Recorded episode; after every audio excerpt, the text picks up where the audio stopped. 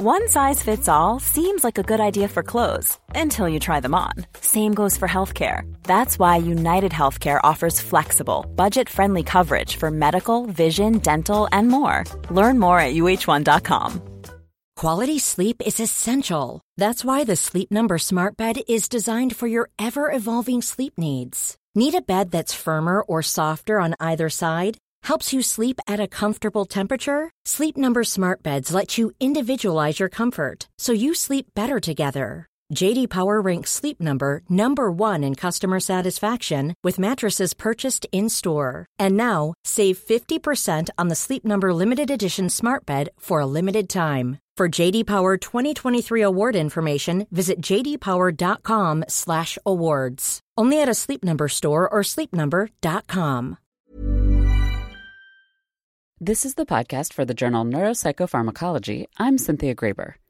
Autism spectrum disorder is a disorder that has been defined by the medical community, but the genetic mutations that lead to the disorder or the diseases that seem to be linked to it have so far been found to be quite varied. In fact, experts suggest that autism maps onto a number of different diseases, and that means there may be many different treatments as well, some of which will likely only help a subset of people with ASD. So far, none of the medications available for ASD treat the core symptoms of the disease, but rather secondary symptoms such as agitation or hyperactivity. But because ASD is genetically linked to Fragile X syndrome, researchers noticed that in a mouse model, the drug arbaclofen reduced what would be core symptoms of autism, such as combating social avoidance and improving social function. So, a team of scientists conducted a randomized placebo controlled trial of 150 participants aged 5 to 21 over three months and they published the results in a recent issue of the journal Neuropsychopharmacology. Jeremy Veenstra VanderWeele, associate professor at Columbia University, was one of the authors. Dr. Veenstra VanderWeele, the study did not show an improvement in lethargy and social withdrawal over the placebo, correct? Yep, and that's important. In this sort of study, in any controlled trial, you want your primary outcome measure to give you an answer for whether your potential medicine is effective or not. And in this study, which you know is a phase two exploratory trial, that called shot, you know, eight ball corner pocket, um, was negative, and it was really negative, meaning there there was no difference between the groups. Then there were a number of secondary outcome measures, and in a phase two study, it's appropriate to be exploratory. You're looking to see what you would follow up in a phase three study. One of those, which is this clinical global impression of severity, showed a difference that without correction is significant and after correction is at a trend level. A number of other secondary outcome measures did not show a difference. And so, because as a phase two study, we wanted to understand whether that was pointing to anything in particular. And so we explored that some with um, some additional analyses. But I think it's important to note that we really can't draw a lot of conclusions based on that secondary outcome measure without a follow up study. So, you found a suggestion that the severity of autism might be reduced with this drug. This is a secondary outcome, not what you were originally looking for. But there are two issues. One is that this secondary outcome, that the severity of the disorder was improved, this is something that was verified by an examiner, not by parental reporting. Another is that this drug came from a company that has since gone out of business, which might hinder further study. But in general, what is it about this drug that makes you think that it does need further study, as opposed to just discarding it and saying this doesn't work to treat these behavioral outcomes of autism? You know, this is what phase two studies do. They're looking for the right outcome measures, they're trying to understand how to do the definitive study. And I think that this study did give such information it isn't leading immediately to a phase three study because the company uh, went out of business. It was an unusual company. It was funded by venture philanthropy in part and then funded in part by regular investors. Um, but in reality, this sort of study is exactly what we should expect when we look at the overall group of kids with autism spectrum disorder, recognizing the tremendous heterogeneity, meaning that there are going to be lots of different ways to get to autism spectrum disorder. We should expect that some kids would improve on one medicine, other kids may improve on another. Now, from this study, I can't say that arbaclofen is an example of that. But I would say that this is an example of the sort of thing we'd expect to find in autism that maybe a subgroup would improve, that we'd have to work hard to figure out who that subgroup is, and that then obviously we'd have to do a definitive study in a narrower group of individuals to identify that a medicine really does work. So, how would you figure out what that subset is? So that's a great question. The ideal thing would be to have a biomarker, right? Would would be say to have an electrophysiology measure that might give you some sense of this excitatory to inhibitory imbalance that you then could maybe even show changes in response to a particular medicine. That would be the ideal. That's a big ask. Based on the results of this study, you, you can't point to something like that. We didn't have EEG measures or uh, MEG measures to look at.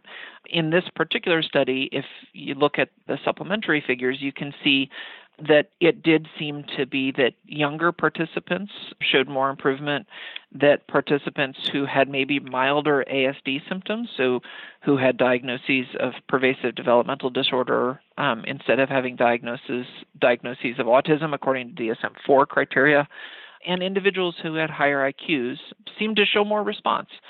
That could say something about the outcome measures that we used, or it could say something about the characteristics of individuals who improved. In order to know that, you'd have to do a follow up study. Is the heterogeneity of ASD the biggest challenge in developing a drug to treat the symptoms of autism? You know, I think if you're thinking about uh, treatment development that is based on neurobiology in autism, meaning treatment development that's based on an understanding of what's actually happening in the brain. I think that heterogeneity is a profound challenge. Uh, there are two ways to look at that. One is that it may also be an opportunity, meaning if you have an example, say, like Fragile X syndrome, where you know the genetic risk factor that you're looking at and you're going to study a drug just in Fragile X syndrome, well, that's a way to deal with that heterogeneity. But if instead you're looking at the overall group of people with autism, yeah, the extreme variability between individuals and the likelihood that there are many, many different potential causes is going to be a challenge to having drugs that are based on the pathophysiology of autism. Eh, there is another potential path, which is to understand the neurobiology, say, of social function. And if you understand that, maybe it doesn't matter if your potential drug targets the cause of autism spectrum disorder in a subgroup of individuals, it may be that you can make anyone, say, more interested in social interactions. And that could be another path forward. But I would say these paths remain uncertain because at this point we've never seen an example of a medicine that works for the core symptoms of autism. So we don't really know what the you know perfect path forward is going to be. I think we're still in that exploratory phase. Does this research give you any kind of pointers for looking ahead or something to be learned from this particular study? I think there are a number of lessons. One is the uh, sort of time course that we should be thinking about when studying something that you know is based on a reasonable idea uh, in autism spectrum disorder. And that time course, it, it, you know, in some ways, it, it just corresponds to the, the usual phase one, two, three of drug development. That in phase two, we may be looking not just for outcome measures that work, we may be looking for subgroups that seem to respond um, and ways to define those subgroups. So I think that's an important lesson that probably we're not going to find medicines that benefit every kid with autism spectrum disorder. And if we're thinking about things that way, we're probably going to fail. You know, I think another lesson is about the outcome measures that may be useful and may not be useful. That in this case, a pure parent questionnaire based outcome measure, the aberrant behavior checklist, this social withdrawal lethargy subscale, really didn't serve to differentiate the groups at all. Now, that could be because the drug didn't do anything, but another possibility is that these sorts of outcome measures are very susceptible to placebo effects or nonspecific response during treatment and may not be what we're looking for. That things more like the Vineland Adaptive Behavior Scales, where you're using an examiner to ask questions of the parent. Um, that this sort of anchored outcome measure, where you have specific examples, where you're looking for whether a child can do something in particular, that that sort of outcome measure may be closer to what we need. I also think that this sort of study tells us that when we're exploring a potential response to medicine, that it helps to truly explore. You know, I think for me it's important to, to not interpret this study as saying that arbaclofen works. To me, the important message is that arbaclofen probably is worth further study, but then separate from that, that we need to be really thoughtful about the heterogeneity in autism. We need to be thoughtful about outcome measures that are more anchored and less sensitive to placebo effects and that we need to be careful to you know when we're in phase 2 really explore our data and use the data to inform future studies as opposed to expecting that we're going to get a home run on our first at bat this is the podcast for the journal Neuropsychopharmacology. To read the paper, Arbaclofen in Children and Adolescents with Autism Spectrum Disorder, a randomized controlled phase 2 trial, go to www.nature.com/npp. I'm Cynthia Graber. Ever catch yourself eating the same flavorless dinner 3 days in a row, dreaming of something better? Well, HelloFresh is your guilt-free dream come true, baby. It's me, Keke Palmer. Let's wake up those taste buds with hot, juicy pecan crusted chicken or garlic butter shrimp scampi. Mm. Hello Fresh. Stop dreaming of all the delicious possibilities and dig in at HelloFresh.com. Let's get this dinner party started.